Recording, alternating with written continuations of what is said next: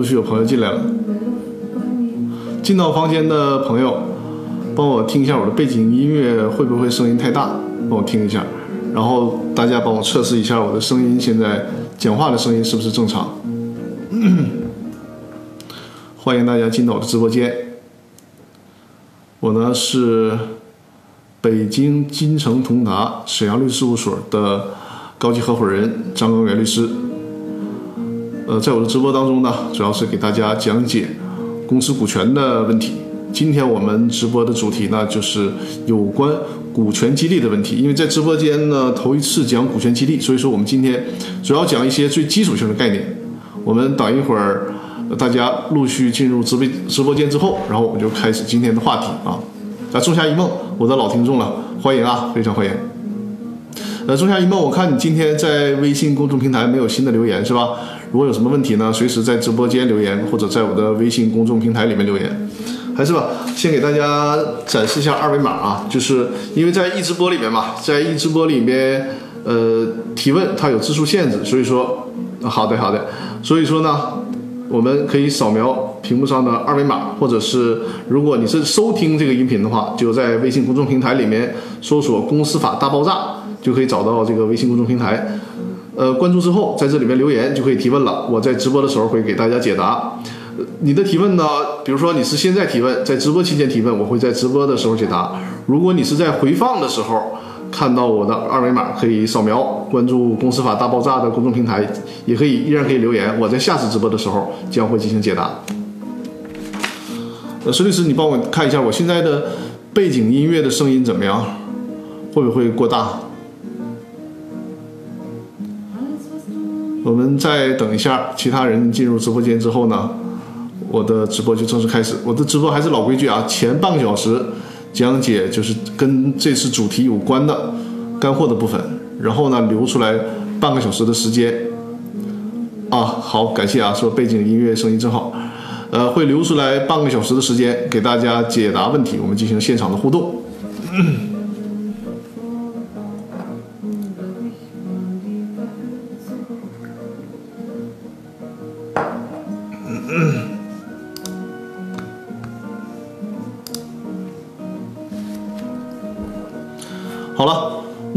今天的直播内容就开始了啊！就像刚开始跟大家讲到的一样，呃，我们是我是在直播的时候头一次给大家讲解，就是有关股权激励的问题。有关股权激励呢，我在公司就是在喜马拉雅 FM 的公司法大爆炸的这个平台上，呃，在公司法大爆炸应该是第三季的时候，给大家专门讲解了有关股权激励的问题。那在这个直播间里呢？我就是也陆续的给大家讲解这方面的问题，因为在直播直播间呢，它相对于音频来讲，可能讲的更细，因为有一个大块的时间和大家交流，并且呢，有什么问题我们还可以在现场进行互动，所以说大家就是珍惜在直播的时候，我们有这样的环节讲的更加细致，然后大家在听的时候，哎，有什么听不懂的、疑难的，我们可以随时进行互动、进行解答啊。那今天讲解的这个股权激励呢，就是一些。很基础的问题，但是往往很基础的问题又是非常重要。感谢 Monster 送出的礼物啊。呃，我们首先来聊聊这个股权激励的意义所在啊，因为今天还有朋友在我的朋友圈里面留言说，为什么很多公司搞了股权激励之后效果也不是很好呢？就是股权激励这个事儿，首先很重要，但是我们不要寄希望于说这个公司搞了股权激励就可以万事大吉了。这就是我今天要讲解股权激励的意义所在，因为股权激励它区分有很多的方式，有可能是你这个方式没有对，还有呢就是它的时间点，就是你在什么时间点进行股权激励，以及在某些时间点上用什么样的方式进行股权激励，它决定着你这个股权激励的效果如何。所以说，你可能你用了股权激励，但是没有在。适当的时间，用适当的方式，它也会影响股权激励的效果。其实股权激励最简单的就是让员工也变成老板之一嘛，那就是和你同心同德啊。最简单的例子，比如说一个员工他一旦成为了股东，成为了老板之一，成为了成为了合伙人之一，你公司里面，比如说你每天开着灯，下班关灯关电脑啊，可能是他。从员工的身份转化成老板的身份，他都会觉得，哎，这是他自己的事儿了。这个节约成本就关乎到关乎到他自己的利益了，不再是老板催着他去做这个事儿，就是他的角色转变是非常重要的，就是有主人翁的心态，而且呢，而且呢，对于这种高端的人才，什么好的技术人员啊，好的管理人员呢，好的销售人员，通过股权激励，大家利益捆绑在一起，那也就是减少了这种被挖墙脚、跳槽的情况出现啊，这个是一个从心理上。有一个捆绑，另外一个是从制度和利益上，尤其是在这个法律的条款上啊，法律的权利义务上，大家有有一个捆绑，所以说就防止了这种情况的出现。那我们通常所说的股权激励，就是啊，感谢 Monster 的送出的礼物啊。呃，我们通常所说的股权激激励，大家可能想到的就是上市公司搞股权激励，什么期股啊之类的，对吧？我们国家呢也确实有这样的相应的法律法规，就是上市公司的股权激励的管理办法啊，这是针对上市公司的。那可能我们从法律法规上，你很难找到有限责任公司的股权激励，因此有人可能就说觉得我搞一个有限责任公司，我也不是上市公司，能不能搞股权激励？其实我跟大家讲啊，就是通过我自己的对公司法的了解啊，然后再加上接触这么多客户，无论是从法律规定上。还是从实践效果上，你可以说，有限责任公司搞股权激励，往往效果哈，甚至很多时候比股份公司还好，因为它在这个股权激励的方式上，可以有很多，就玩出很多的花样。比如说最典型的有限责任公司可以同股不同权，这个是股份公司目前我们国家来讲哈，股份公司基本上很难做到同股不同权。这种同股不同权的设计。就单就这一个设计点，让你的股权激励就可以设置设置出很多新颖的方式，或者是行之有效的方式。比如说，你即便搞了股权激励，老板也不至于失去对公司的控制权。在某些事项上，比如说赋予这个被激励者一定的决策权，让他虽然拿到很小的股份，但是他在某些呃方面上也能掌握一定的话语权。这样的股权激励的效果就会更加的，哎，这个效果会更好，让人觉得这个激励起来，首先。呃，老板他也不会觉得诚惶诚恐，然后被激励的员工呢，他也觉得他就更加体现主人翁的精神。你要是一个上市公司啊，你持股可能是算下来百分就是万分之几的股权，对吧？你你在这个呃上市公司就是怎么讲？你那那几股根本起不了任何的决定作用，而在有限责任公司当中。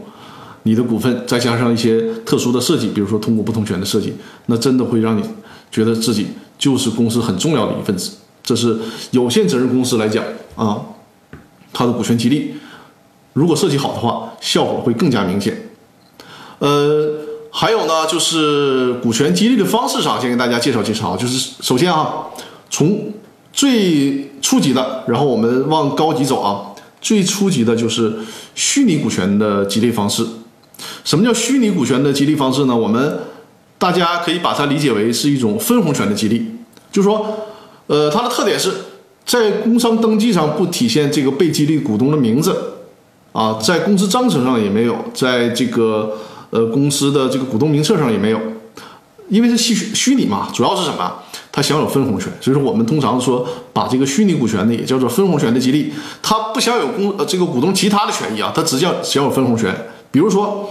呃，你拿出百分之五的公司的分红权，就相当于你公司的股东让出来百分之五的分红权给到这些被激励的人。年底了，呃，假如说你这个公司百分之百的股东可以可以享有一千万的分红，那你拿出来百分之五，就相当于这五十万的分红让渡给这些被激励的被激励者了。只是说这些被激励者呢，他不享有股东其他权利，比如说表决权呢。知情权呢，这是很重要的。知情权就是查公司账的权利嘛，这是股东一项很重要的权利啊。还有比如说他提出这个召开临时股东会啊，这些权利没有，因为他不是实际的股东。那这是一个最初级、最初级的激励方式。这种激励方式呢，通常它比较适合于适合于这种初创期的企业。呃，我用股权这个叫虚拟的股权激励，就是给大家介绍啊，你这个股权，因为我们会往下讲，你就会发现。我在最开始所讲的，就是在适合的时间用适合的方式很重要。你想想，如果你用实际的股权激励，势必你涉及到，比如你拿出公司百分之十的股权，你要激励一个员工，他是不是需要购买这些股权？因为百分之十的股权，比如说你这个公司注册资本是一百万，你拿出百分之十就是十万，这个注册资本的钱谁来掏？最最最起码就是这个被激励者，他需要拿这个注册资本的钱，对吧？但想想你是一个刚设立的公司，你上来你就说我要搞股权激励啊，十股激励，你拿十万块钱的注册资呃注册资本，哎呀，感谢 Monster 送出这么多礼物啊，好，可以可以，你拿出十万块钱啊，跟我一起设立这个公司，投到这个公司里面，你想想你这个股权激励的效果。未必能体现出股权激励的效果，反而会给员工吓跑。因为什么？你这个公司刚刚设立，是怎么回事都不知道。然后你让员工拿出了几十万的这个资产资产跟你投到公司，首先他觉得很不值。你这个啥公司就让我拿钱的？你别说让他拿十万了，可能让他拿一万他都不值啊！再加上呢，你这个初创的公司，你想要达到股权激励效果，可能你一下子给一个股东啊，给一个被激励的对象，你就得拿出百分之十到百分之二十。然后公司发展几年发展好了，你当你会后悔当初激励的多了，因为比如说你公司设立的时候，对应的注册资本一百万，可能三五年之后你这个市值能达到五百万甚至一千万甚至更多，你会觉得哎呀，我当初十万块钱给他个股权，结果现在这个股权都值上百万了，你这个你自己当初想要的一个激励效果你觉得亏了，然后员工呢在被激励的当时还觉得你忽悠他。对吧？所以这种激励的效果是并不好的，这就是一个不恰当的时间点，用了不恰当的方式。而如果刚设立的公司，你许诺给他一个虚拟股的激励，就是分红的激励，他通常不用支付任何的代价，对吧？而且他还觉得，哎，他自己好好干，年底分红的时候有他一份儿，这个就是一个比较恰当的时点，然后比较恰当的激励方式。但有人可能会问了，那你这个虚拟股不是分红吗？分红奖励它和这个呃，就是什么工资提成啊，啊，业绩绩效考核奖励啊，有啥区别呢？实际上你可以理解为在某些程度上很相似，但是呢，这种绩效考核呀，啊，这种奖金呢，它是对过去表现的一种激励，而分红权激励呢，是对未来你的表现的一种激励。你想想，对过去的激励，那就是这个员工他干好了。你给他一定奖励，但是你对他未来这种奖励，就是你促使他会干得更好。那这种效果上来讲，它就会比奖金，比这种我做了什么之后，我再拿相应的钱和我我需要付出什么样的努力，我才会得到钱，它这个两个劲头是不一样的。所以通常来讲，这个虚拟股权的激励，它的效果上要比简单的那个奖金激励效果要好。那既然说到我们需要在恰当的时间点。选取恰当的方式，就和大家介绍一下。就通常啊，一个公司它的发展呢分为五个阶段啊。第一个阶段是初创期，第二个阶段呢是发展期，第三个阶段是扩张期，第四个阶段呢是成熟期，第五个阶段是这个稳定期。这只是对通常来讲，可能每个企业对每个企业有自己的特点了。但是通常企业会经历这些阶段。那在初创期，我刚才就提到了嘛，初创期你不能上来就说我找个员工，然后你给我投点钱，我们做股权激励。首先，员工觉得你这玩意儿你在忽悠他，他也不愿意拿钱。再一个呢，就是你可能真的企业干好了，你会觉得很吃亏，你会觉得很后悔。还有会会存在一个问题，就是在初创期的时候，员工对老板不了解，老板对员工也不了解。你作为老板，你你说你把这个员工你看的不错，你吸纳进公司来了，他这个人人品怎么样啊？他的经营理念怎么样？他和能能不能和你合得来呀？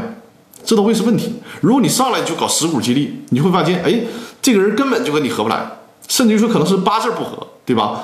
三观不一致，你这个时候他已经成为你股东了，那怎么办？你轻易你清退不了他，然后甚至于说道德品质不好，他可能还吃里扒外。啊，把出卖你的这个商业秘密都有可能，因为人家有知情权嘛。你这个时候就很麻烦。所以说，在初创期的时候，彼此都不了解，那就不建议上来就死股激励。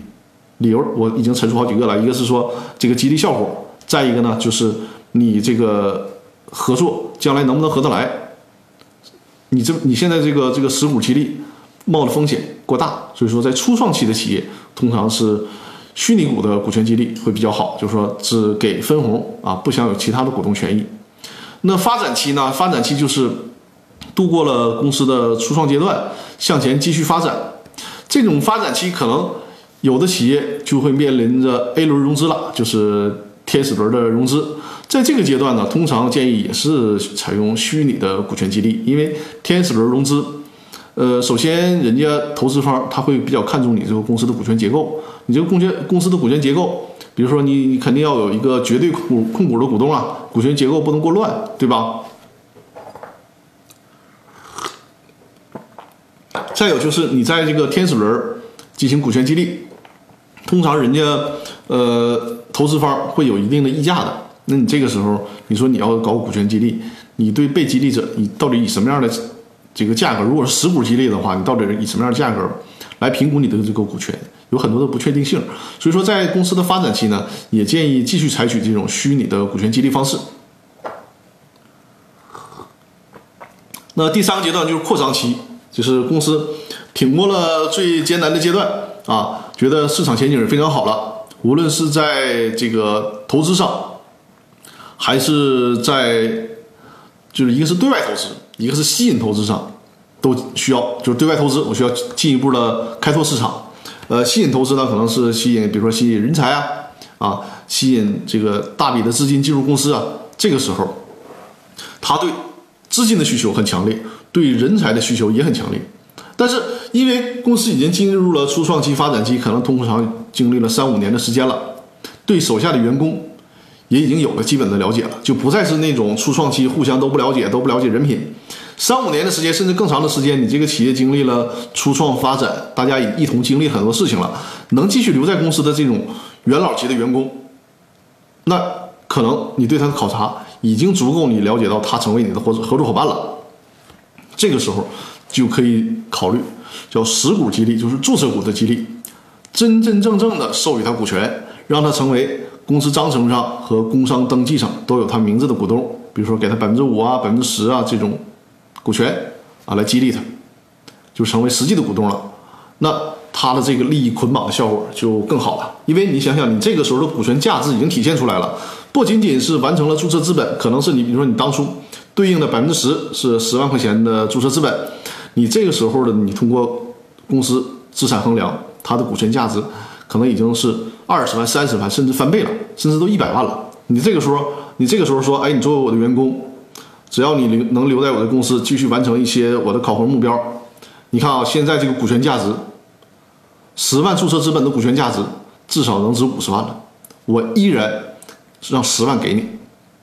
我提醒大家，就是这个有在实股激励的时候，是需要让员工花钱购买的，因为只有花钱购买。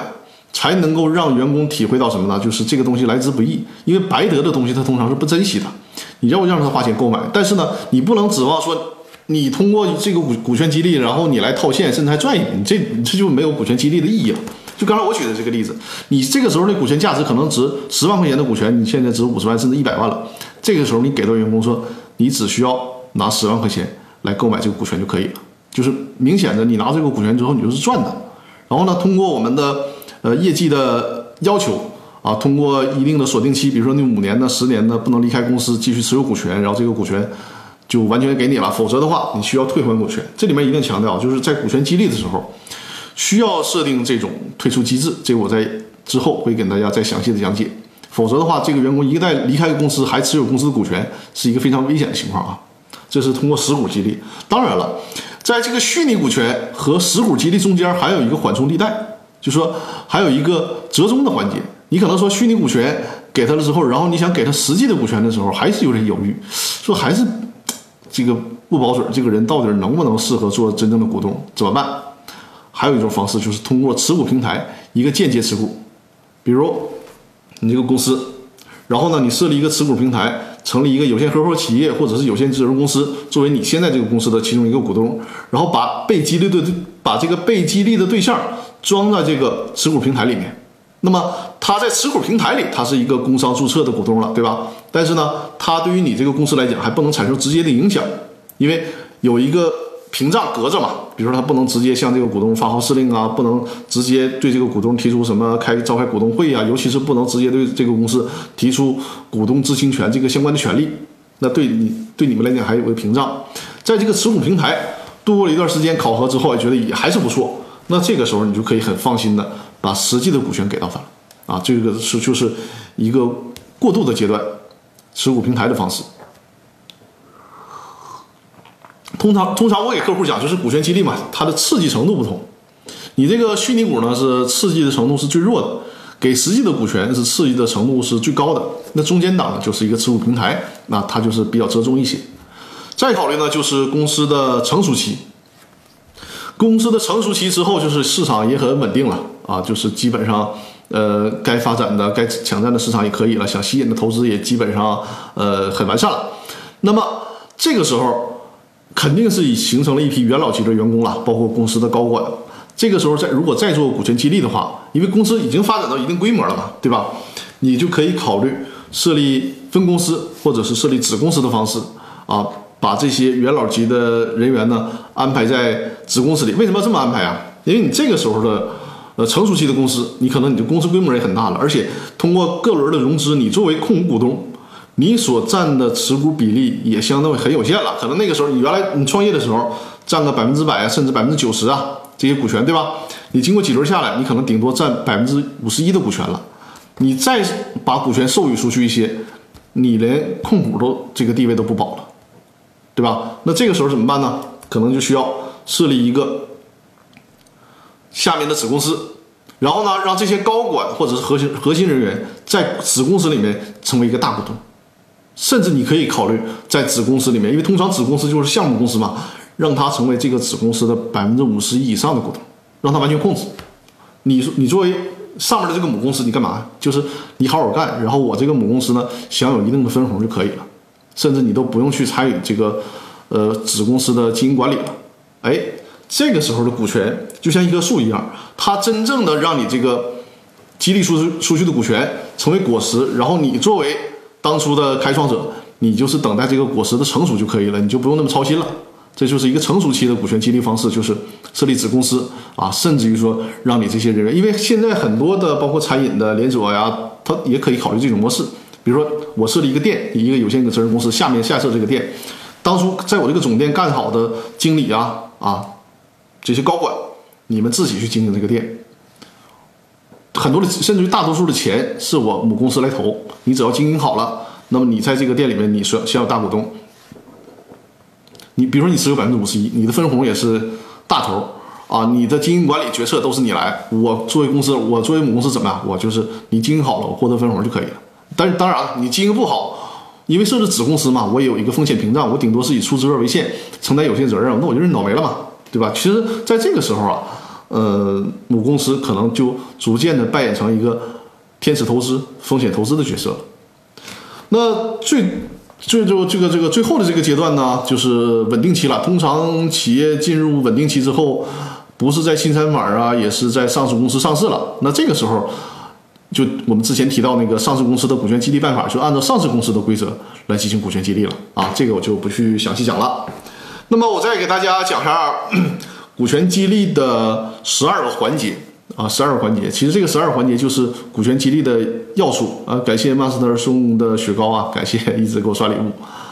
呃，这十二个环节通常就是我们在制定股权激励计划和形成这个股权激励协议的时候必须包含的要素，否则你这个要素你没包含全，就说明什么？就说明你这个股权激励计划和股权激励协议里面有漏洞，有不不完备的地方。那就会出现问题。第一个呢，就是这个第一个要素啊，股权激励的第一个环节就是定目标。也就是说，我为啥要搞这个股权激励？我的目标是什么？比如我激励的目标是让我公司未来五年每一年销售额翻一倍，或者是每一年的利润翻一倍，这是我的目标。所以说要定一个目标。我为什么要搞股权激励？我到底想激励你们这些员工给我创造什么样的价值？这是一个大的前提。再有一个呢，就是定方法，用什么样的方法进行股权激励？比如说你是用虚拟股权啊，还是用这个持股平台啊，还是最终用实际的股权进行激励啊？第三个阶段呢，就是定时间，就我这个股权激励这个计划做了多长时间？两年、五年，甚至还是十几还是十年？这个时间要确定。呃，然后就是第四个啊，第四个要素是定对象，这个很重要。我到底激励谁？我是激励公司的高管。还是激励这个我好的销售人员，或者是好的技术人员、技术骨干，我激励谁？这是很重要。就是我，比如说第一批我的股权激励的对象是谁？第二批是谁？要有这个计划，在股权结呃计划里面，就是在这个股权激励计划里面，在股权协呃激励的协议里面需要有体现。第五点呢，就是定数量，就我这次拿出多少的股权进行激励，这个就也很重要啊。你想想，如果你做一个公司，你上来你就把百分之二十、百分之三十的股权激励出去了，你以后，因为不仅仅就是这几个员工嘛，你以后还有新的员工、新的人才，甚至说还有投资方进来，你如果一下子把股权激励的过多，激励出去的过多，你作为控股股东，你作为控股股东的地位首先受到影响，对吧？再有就是什么呢？你的成本，因为你现在看，你就说，哎，我这公司注册资本才一百万，我就是拿出去百分之三十，我就顶多是拿出去三十万做激励嘛。这是你现在看，那你想想，你这个公司未来发展好了呢，对吧？你可能你现在拿出这个三十万，它未来它这股权价值是三百万，这是甚至是三千万。所以说这事儿你得循序渐进的来，呃，来啊，这个数量是需要有一个科学考量的，不能拍脑袋就是很仗义的，就是我是定一个很大的数量，这个不推荐。第六点呢，就是定来源。定来源，这个是啊，包括我的客户啊，很多包括我平时在网上讲课，很多人咨询我的，就大家往往忽略这个事儿。大家意识当中说，股权激励，公司股权激励，我就是拿公司的股权激去激励嘛。啊，比如说我是这个这个 A 公司，我就拿 A 我 A 公司制定一个计划去激励，这就错了，基本的逻辑就错了。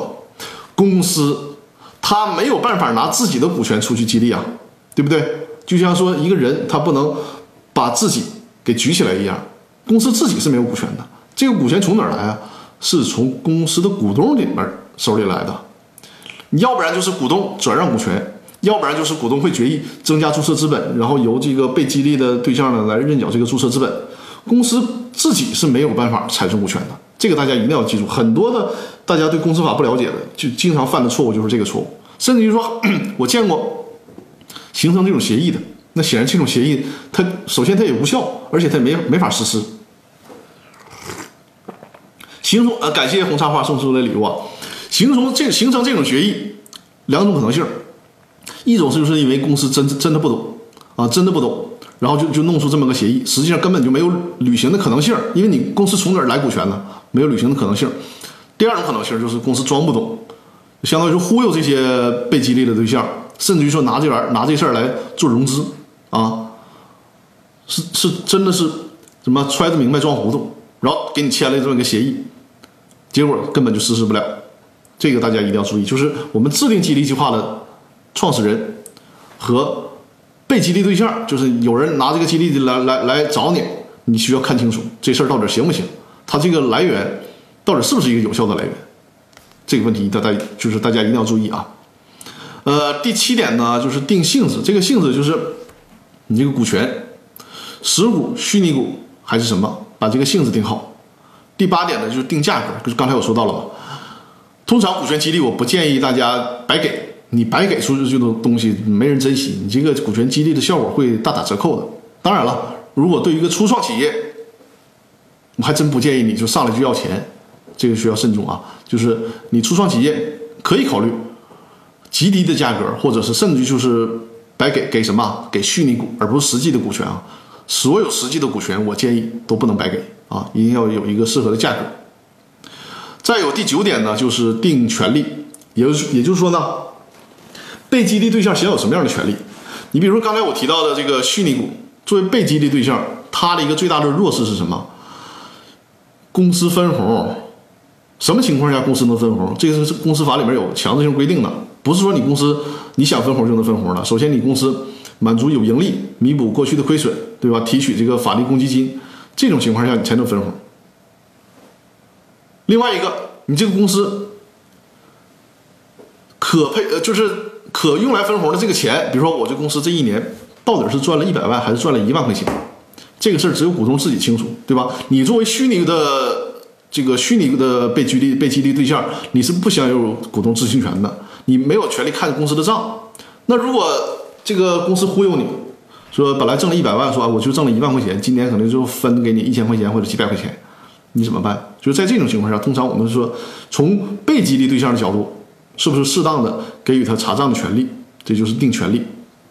第十个呢，就是定条件，这个非常非常重要，而且这个定条件通常啊，给我们的客户做股权激励计划，这个在这个点上啊，就需要公司股东和律师我们一起来努力了，因为定什么样的条件，什么样的考核办法，这个需要结合公司自身的特点，这个已经不单纯是法律问题了，它是一个商务的问题，是一个公司经营的问题。所以说，需要和企业的经营者和公司去详细碰，什么样的考核标准才是符合公司激励条件的？你这个考核标准如果不切不切实际，它可能就没有办法达到激励的效果。如果你考核标准过低了，人家其实随便都能完成这个事儿，你可能你这个股权激励你就白搭出去那么多成本。实际上，收销认为你不激励，他也能完成这些东西，对吧？这个这是一个，甚至说是一个科学啊，这个事儿。就是需要律师和客户一起来努力制定这个条件。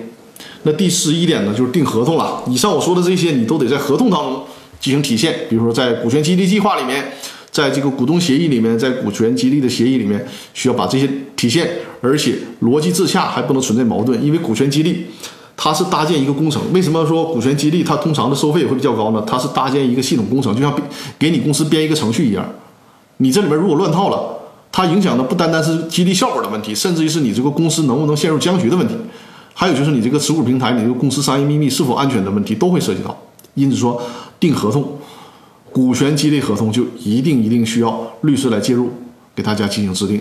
你不能自己拍脑子制定。就像我刚才提到的，甚至于错都错都错在你这个激励的来源都错了，你这个激励协议根本就没法履行。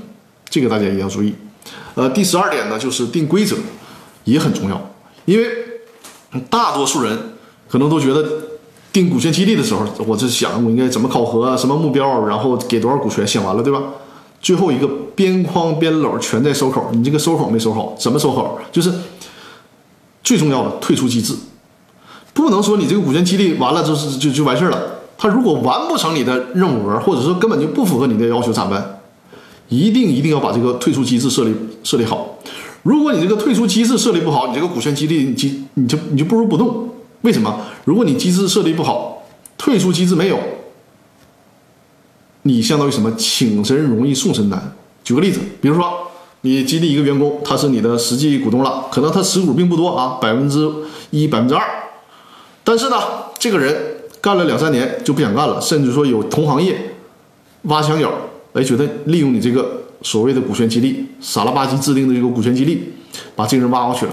挖过去之后呢，他已经离职了，对吧？至于说你给不给他激励，就是有没有有没有什么奖励，他都无所谓了。但是他还拿着你公司的股权，他作为公司的股东，他反过来就要行使股东知情权，查你账。你这不就是一个合法的商业间谍了吗？他干这个事儿，法院都很难阻止，对吧？呃，蓝雨残墨说听了好几年的音频，赶上一回直播，是吧？这会儿终于见到活的了，是吧？欢迎，我这时间是固定的，每周日晚上八点就是一直播在在在这这里面，然后你点击我的头像关注我啊，感谢马斯德送出的礼物啊，哎呀，太阔绰了，谢谢。然后，呃，刚才我提到的这个退出机制，就是你这个退出机制一定要设计的科学，就不单单说你想到，哎，我他离职的时候我得让退出，到这还不行，他没完呢。他到底以什么条件退出这事儿，你得约定明确，否则你这将来就是个事儿啊！你你就会打这个这个没头没脑的官司。就是通常你这个股权激励，它的退出条件以什么样的价格退出，在什么情况下以什么样的价格退出，甚至都得约定好。比如说他因为不可抗力的原因，比如他作为一个公司员工，但自己身体不好生病了啊，或者是因为呃呃家庭的原因，比如说这个。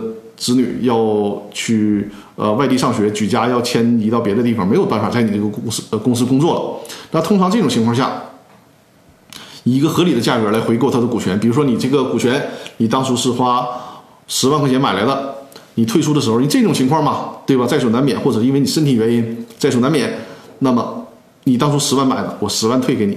这期间我奖励给你的这些，比如说你在这期间享有了分红啊，你享有了二十万、三十万的分红都没关系，这个我就都不往回要了。然后你这个十万块钱，我再买回来，就作为控股股东回购回来就可以了。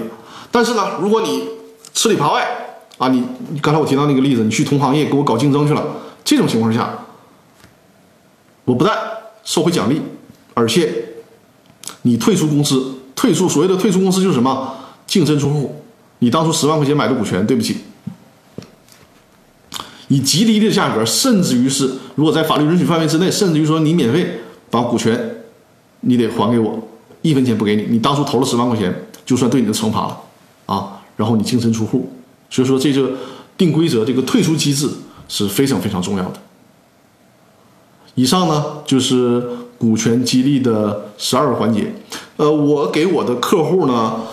通常在做股权激励计划之前，我都会形成一个就是有关股权激励的尽职调查表，因为很多的客户和老板他在做股权激励的时候，他只是脑子里说，哎，我这事儿很重要，但是我究竟咋做？甚至我说，呃，因为这个就是一个长期的经验积累嘛，你长期做这个业务，你就会呃了解在这个实践当中会存在哪些问题。就是很多老板说我想做股权激励，我说那你有什么要求啊？他说我也不知道有什么要求啊。完全是糊糊涂的懵的，所以说我就梳理出了这个股权激励的调查表，通常发给我的客户，我说你就顺着这个调查表，他首先是对你股权激励的一个思路的整理，你看了这个调查表，你的思路也就清晰了。然后呢，你逐项的提要求，我就会根据你的要求会制定出相应的股权激励计划。那在直播结束之后呢，作为这个调查表，我会分享给大家，但是作为福利，我仅是分享给公司法大爆炸微信群里的群会员。啊，我会在直播结束之后，然后在公司法大爆炸微信群里把我这个调查表分享给我们的群会员，作为一个群的福利。好，那今天啊，干货讲解部分其实也算是超时了啊，已经三十六分钟了。还是啊，大家可以先扫描二维码，因为我们马上进入互动环节嘛，大家去提问，在微信公众平台上进行提问留言提问就行啊，我在现场会给大家解答。因为在一直播里面呢。我们的提问它受字数限制，呃，如果是我们收听收看回放的时候看到这个二维码也一样可以截屏，然后扫描留言，因为即便是回放，只要你留言了，我在下期直播的时候也会呃给大家进行答复讲解啊。感谢萌新送出的礼物。另外，如果是收听音频啊，呃，因为我很多喜马拉雅的听众，就是我这几期的直播都完完全全在易直播里面播放了嘛，没有在喜马拉雅那个平台。同步进行，因为就是上次那个那个就是之前直播，因为喜马拉雅的这个规则弄得我觉得反正不是很舒服，我就没有在喜马拉雅进行直播。但是很多喜马拉雅上的听友给我留言说：“你这个直播为什么没有音频了？”因为他们当然也很多人知道我在一直播直播，但是说毕竟你这个视频嘛，就是。这种直播他很习惯，平时在开车的时候，在闲暇的时候就就可以听了。就是他还是希望我能在那个喜马拉雅上能有音频的回放啊，就是他有个选择器，他想看视频的时候能看视频，能想听音频，比如开车的时候就就能听音频。那基于这种情况，就是这期开始啊，如果没有特殊的原原因，我呢呃就会把这个一直播的这个视频转换成音频。然后呢，放到喜马拉雅上，就是在喜马拉雅平台呢，我不进行直播了，但是我会把音频的回放放到喜马拉雅上，以满足喜马拉雅上这个喜马拉雅 FM 这样的听众朋友们们的呃听众朋友们的要求。今天这个说话怎么嘴有点打瓣儿是吧？所以说呢，如果是喜马拉雅上的喜马拉雅 FM 上的听友啊，如果听到了我的音频，就是在微信公众平台里面搜索“公司法大爆炸”。找到我这个微信公众号，然后关注留言，有什么问题留言提问就可以了。我在下期直播的时候会进行解答啊。好，那我们现在进入互动环节了，大家有什么问题现在就可以提问了。我先来回答一个之前在微信公众平台上的提问。刘林说：“二十七二十二个环节的第七个是什么？第七个，我告诉你啊，定性质。”定性质就是你这个股权到底是什么性质？它和第二个环节定方法就看上去比较相似。定方法的是什么？就是你以什么样的方式进行股权激励。这里面不单单所谓的定方法，它不单单是说，比如说你选择虚虚拟股还是实股，它的定方法还是在什么？即便是虚拟股，你是在什么时候进行？比如说你是先这个这个正好你提的问题非常好，我把这个问题也补充一下。定方法的时候，它包括什么呢？比如说你定的是虚拟股，但是呢，你这个虚拟股到底是先给还是后给？哎，这有区别啊。如果你是员工，我说我先给你虚拟股啊，你到年底干好了，然后呢，我这个进行奖励。还有就是实，其实这个方法对于实股来讲意义更大。比如说哈，先给后给，你作为股东，我觉得你干的不错，我现在就给你百分之五的股权，然后你去干，干不好你再把股权退给我，这就是先给。如果你干不好，那但是你得退给我。还有一种就是后给，就是我期许你啊，我给你一年的时间或者三年的时间，你能达到这个业绩要求，我许诺，比如说现在注册资本是十万块钱的百分之五的股权，我三年之内按原价格给你。可能你干三年的时候，就是说这个很类似于期股了嘛。你干三年之后，这个股权价值可能都已经变成三百万了，甚至更多，我依然按照十万块钱来给你这百分之五的股权。啊，这个定方法和定这个性质的时候啊，它俩就是有相似之处，也有区别。这是对刘林问题的回答，听得非常仔细啊，非常好。这这样的观众是非常给力的。呃，在微信公众平台上有一个真的朋友，哎呀，说话非常好听，说型男好，叫我型男。刘林说谢谢，不客气。说型男好。呃，他想这个真想听什么呢？想听有关股权稀释的问题啊。如果有时间分析一下，将使本姑娘不幸不胜荣幸。哎，还是一位姑娘提的问题啊。呃，另外就是这个真他还给我转发了一个今日头条上面有关股权稀释的一个讲解，就是他认为这个讲解还不够详细。实际上呢，你就关于这个股权稀释的问题，呃，够单独拿出来讲一次直播了。我对你这个问题呢，我就是某些重点呢，我给你讲解一下，就这尤其针对你你所抛的那个链接里面提到的，啊，未来投资有股权哈，啊，是你是吧？哈哈哈好好好，你的原话是型男好，明天想听股权稀释，如果有时间分析一两句，将使本姑娘不胜荣幸，这是你的原话对吧？呃，其实你这里面我就提一个啊，就是。你那个文章里面提到了嘛？就是一致行动人，为啥说股权稀释呢？刚才我提到，其实在这个股权激励的时候，就会涉及到这个问题。这很多老板说做做股权激励所顾及的问题也是这样，就是我如果都拿去做股权激励了，这个蛋糕就是它是一份嘛，我砍出去一块，我自己的就小了，对吧？所以说在这一点上是股权被稀释。从股权被稀释的角度，就是强调了，你首先上来之后。你先从虚拟股开始，因为它不会动到你这个实际股权的这个蛋糕。即便是将来实股激励，也是考虑一点点来。你别上来就是百分之十、百分之二十，甚至百分之三十这么激励。如果你这么激励，你的股权就被稀释了嘛？你将来就没有什么退路了。就你，比如你要你觉得更好的人才，或者是更好的投资人进来的时候，你能给他能给到他的股权就越来越少了。再有一个就是，因为你这个如果公司向好的发展。你当初一下子给出去这么多，你会觉得吃亏了，你会觉得哎呀，这个没有慎重，因为没有考虑到未来的这个股权价值，没有一个合理的预期，这是股权稀释。那很多人给出的方案说，哎，你这个股权稀释，比如说你本来你是百分之九十的一个股东，你呢，呃，稀释出去了，自己仅仅剩那个百分之五十一，就是变成绝对控股，由绝对控股变成一般控股了，对吧？绝对控股就是持有百分之六十。呃，六十七点百分之六十七的股权嘛，这这个绝对控股是三分之二以上嘛，相对控股通常就是超过一半，就是百分之五十一，对吧？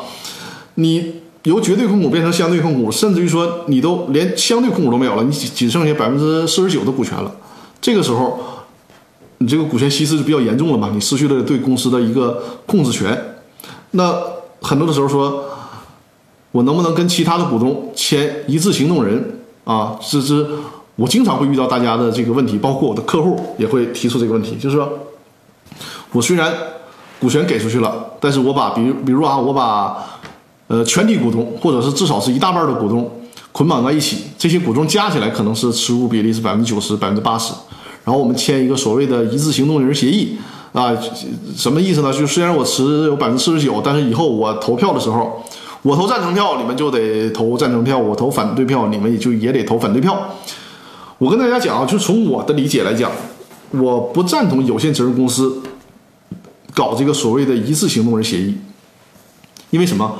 我经常研究最高法院，因为我们的这个所有的矛盾最终产生纠纷了，产生不一致了，需要经过法院裁决。因此因此说，法院的观点是非常非常重要的。就你玩的花样，你再再再弄花样，再弄名词儿，你到法院那人家不认，这事儿也很难办。关于一次行动人，其实这个一次行动人的概念，从我们国家来讲，它是上市公司认定上市公司这些股东之间从事某些行为的一个标准，甚至说什么，它是一种，嗯，怎么讲，就是监管和惩治的一种手段。就比如说，哎，我判决判定一致行动人，就是认为你们这几个股东联合起来搞事情，啊，我认为你是一致行动人。虽然说你们的股权不是一家，但是你们实际上是一伙的。这叫一致行动人，他很多时候他是评判，这是一种负面评价。而有限责任公司当中，其实你的意思可能明白，就是说所谓叫一致行动人啊，张三李四你都得跟着我，我投赞成票你就得投赞成票，我投反对票你就得投反对票，对吧？这个什么好坏小姐姐，我这个场控没在这是吧？场控应该把这人踢出去啊，这是纯粹是来打广告的。呃，回头孙律师，我把你加入场控吧，因为我这个直播间还头一次出现这种情况啊，就是把把这种这种朋友就踢出去就完了啊，拉黑，对我先我先给拉黑一个，好，已经拉黑了，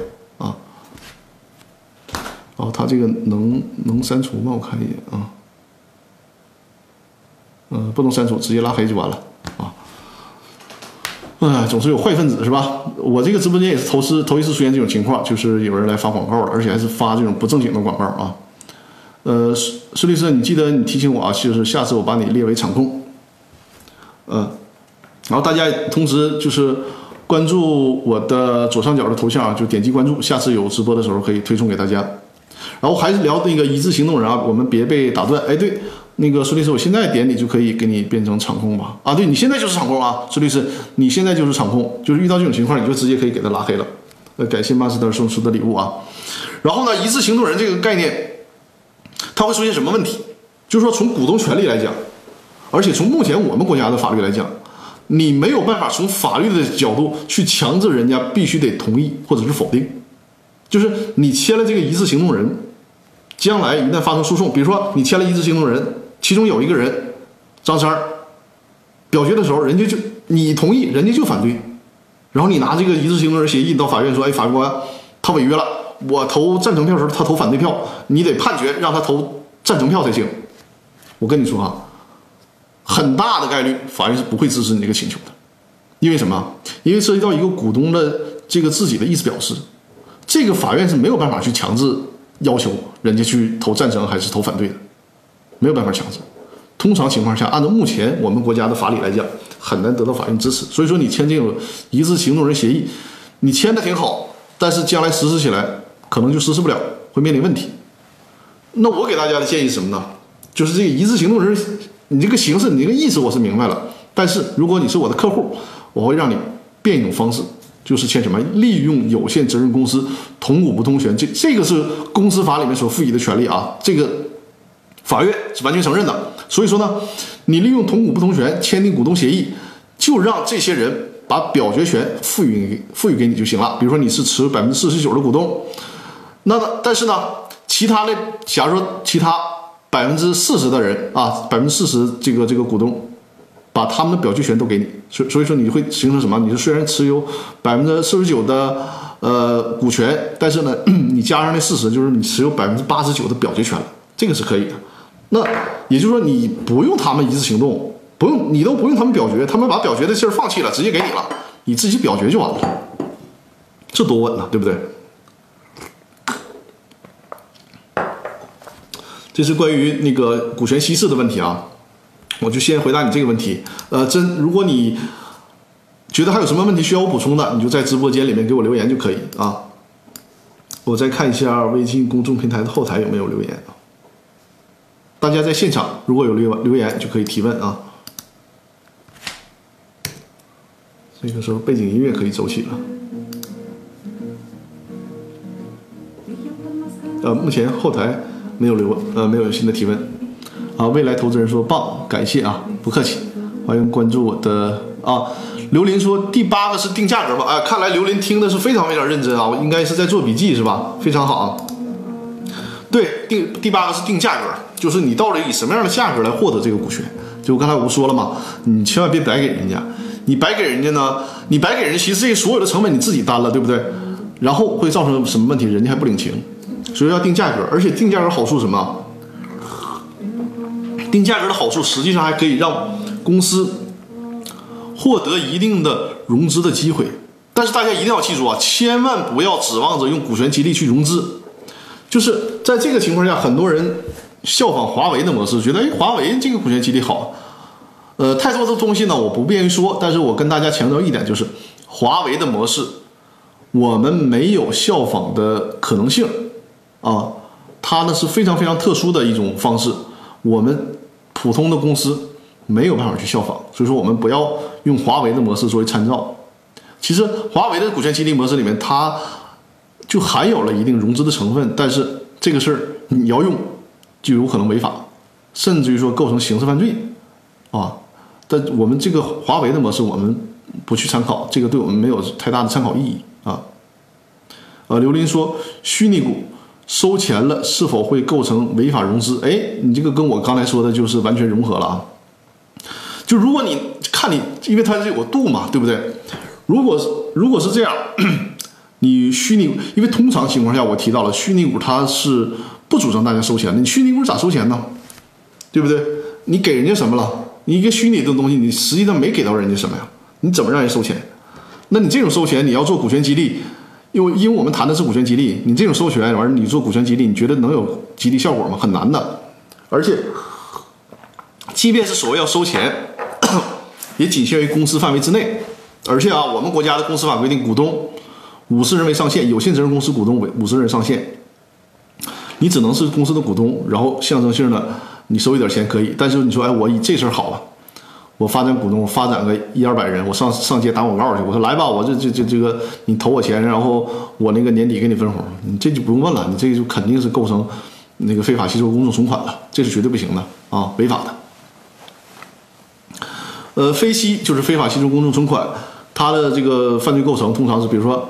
你公开募集打广告，甚至说你可以理解为发朋友圈，你这也属于公开募集，或者是向不特定多数人啊，就是你这个募集的人数超过二百人，这些都是不行的。因此说，你这个股权激励啊，你不，我们做股权激励的时候一定别动歪心思，你就正常股权激励，你不要指望去这个融资。我刚才所说的实股激励只是说它会起到一定的融资效果，但绝对不要 利用这个，哪怕是实股，比如我这个公司股权。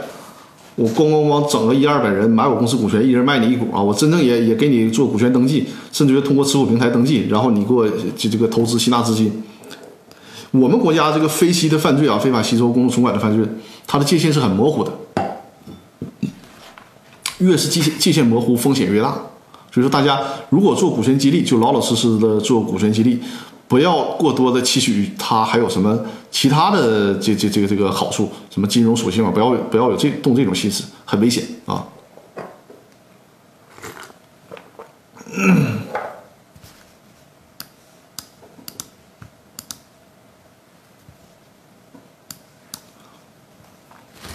呃，我们大家还有什么其他的问题？我们可以线上进行互动。再看一下后台啊，后台好像有一个新的提问，是吧？哦，天天向上也是我的老听众了啊。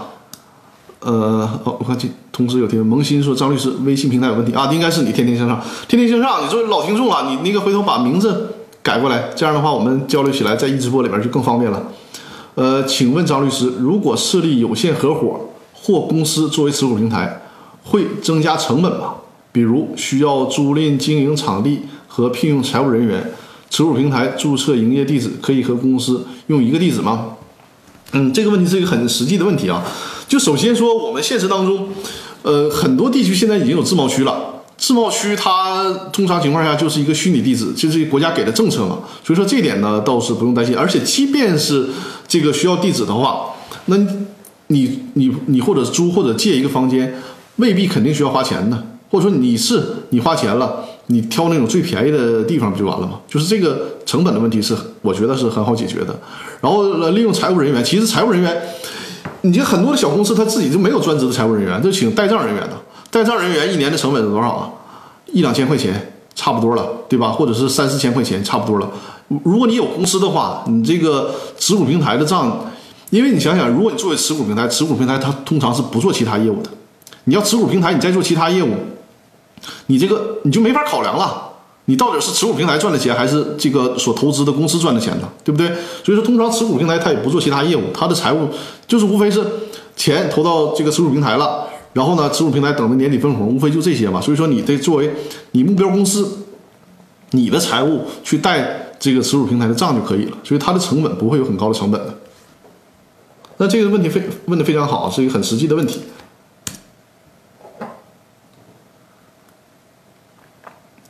那每年需要交纳税吗？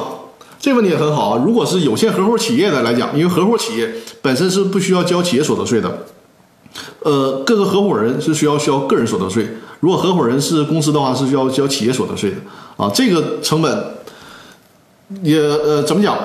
有些地区啊，呃，比如深圳地区，据我了解，还是你作为合伙企业的合伙人，你的那个呃个人所得税的成本呢，还是按百分之二十收取。但是比如说我们在沈阳地区啊。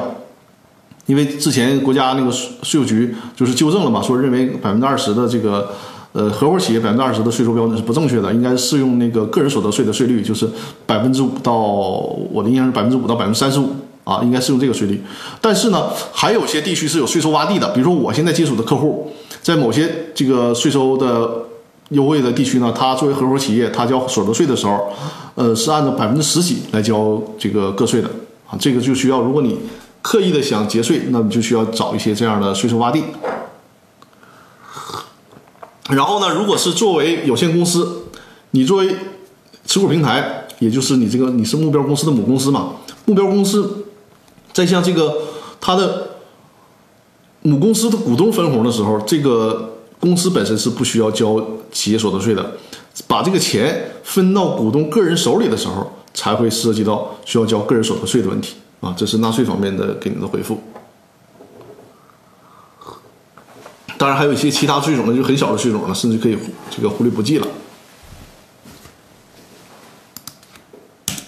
呃，我们直播也是啊，很快要到一个小时的时间了，也很快的。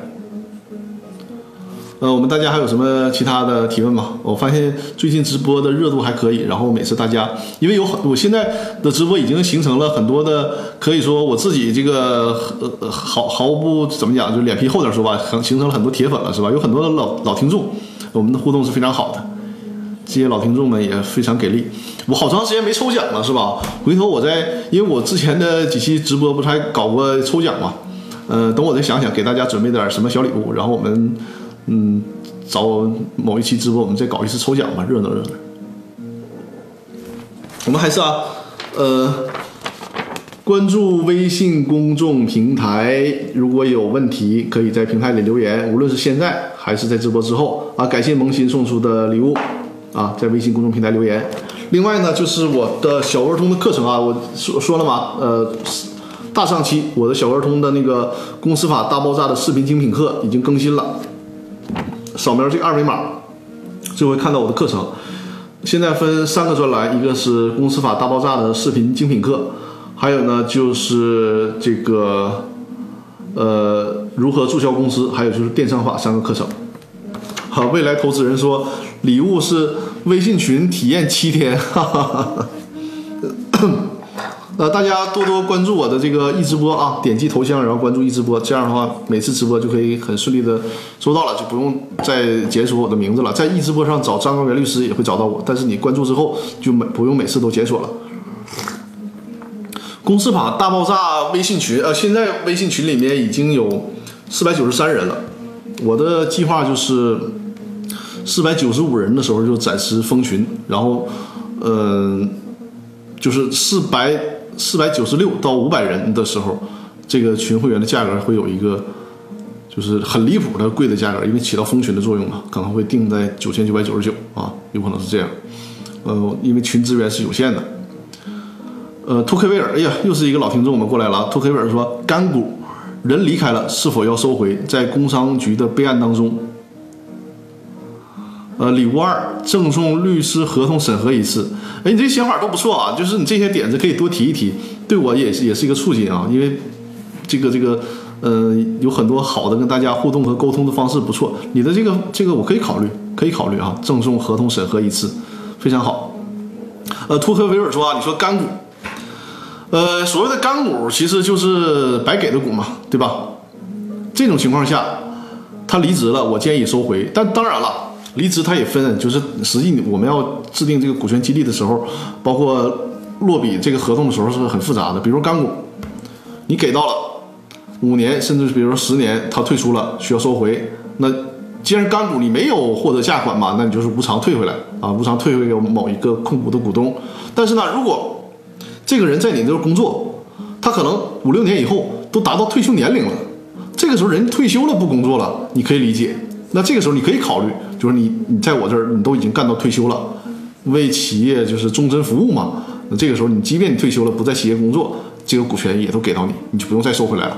这就是你个人的财产了。将来你是继承啊也好，还是怎么也好，你可以自行安排，这是可以的啊。就是我们区分情况，不不是说离职了就必然会怎么怎么样。就是你在这种情况下离职，或者说你都工作十年甚至十五年了，你说我不想在这干了，想离职了，我也可以考虑，就有一部分股权就给到你啊，作为你的一个奖励，真正的奖励。嗯，大家现在我发现提问质量都非常非常高哈。未来投资人，欢迎你这个经常互动，觉得很有意思啊，你的想法也非常好，可以多给我一些点子，然后呢提出一些好的问题。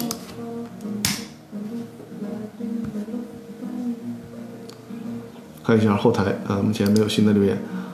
呃，托克维尔说明白了，谢谢张律师，不客气不客气。好，我们啊已经一个小时了哈，呃，大家还有什么新的问题提问吗？没有的话呢，我这次直播就准备要结束了。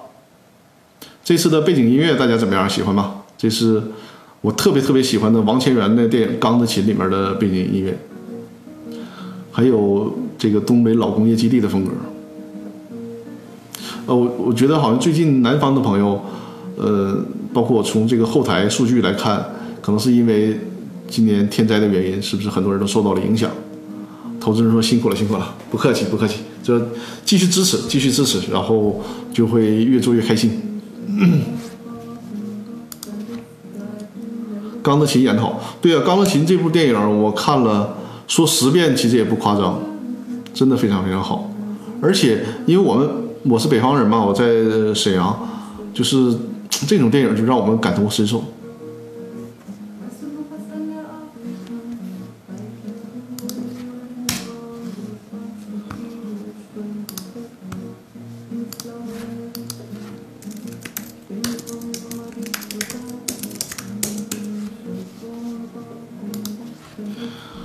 心说：“集中听您讲的课，都没注意有音乐，是吗？我就推大点声音乐。对，音乐可以再大点声哈。这声怎么样？”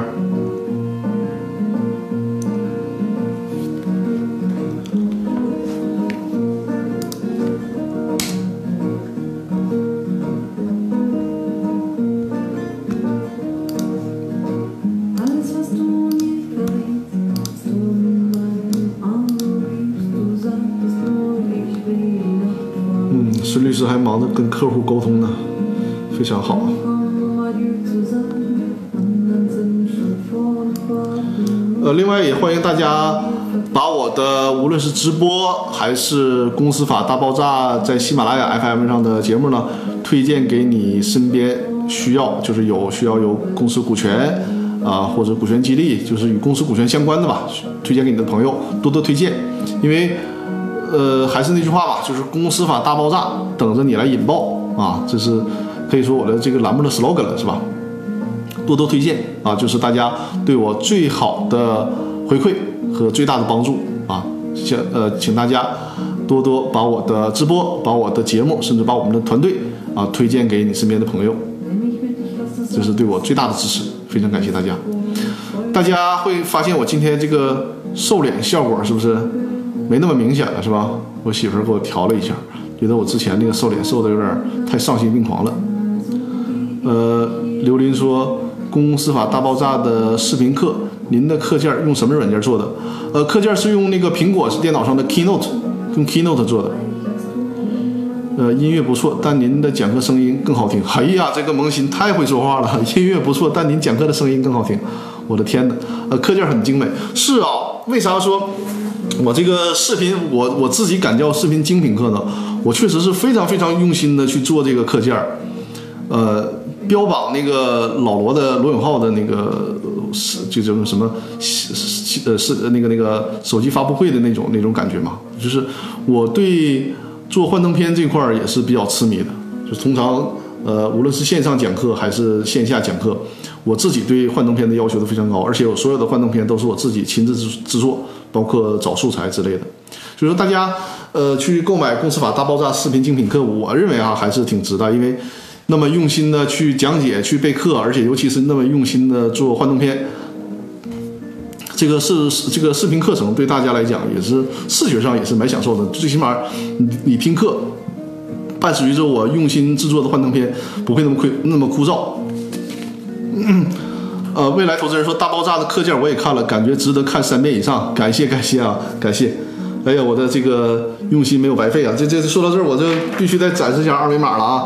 这是我的小额通上的那个，大家扫描二维码啊，截屏扫描二维码就会看到公司法大爆炸视频精品课，还有那个如何注销公司的专栏课程，还有那个电商法的课程，都是伴随着课件，就是就是我这个精心制作的课件。